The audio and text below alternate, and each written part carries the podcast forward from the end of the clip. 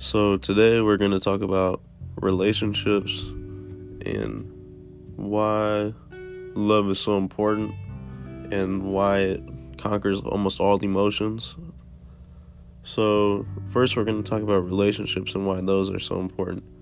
And it can be any kind of relationship with love. So, a family relationship, a close friend relationship, or a relationship with a significant other. And these kind of relationships are so important because it provides you a form of support that is like no other. Your teacher may support you, your principal, your coaches, but most of the time it's not really a loving relationship. It's more of just a uh,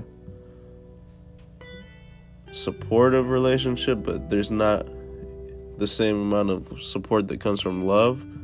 And when you have a close parent or a close friend or a girlfriend or a boyfriend supporting you, it makes a huge difference and can provide you a sense of confidence and make you feel like you have someone there for you all the time.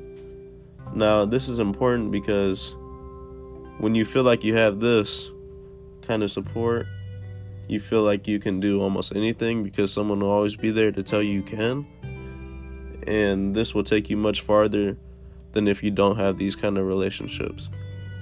And a good way I can think of this in my life is I have both my parents and they both work a ton because my mom's a dentist or she's an oral surgeon and my dad's a doctor. But my dad was never around because he'd always work super late. So really, my parents never went to any of my events or anything because they'd always be at work.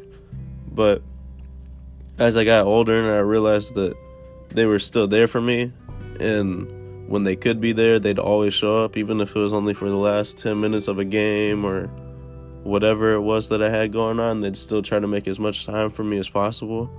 And feeling like you have someone that's there for you is the best feeling in the world.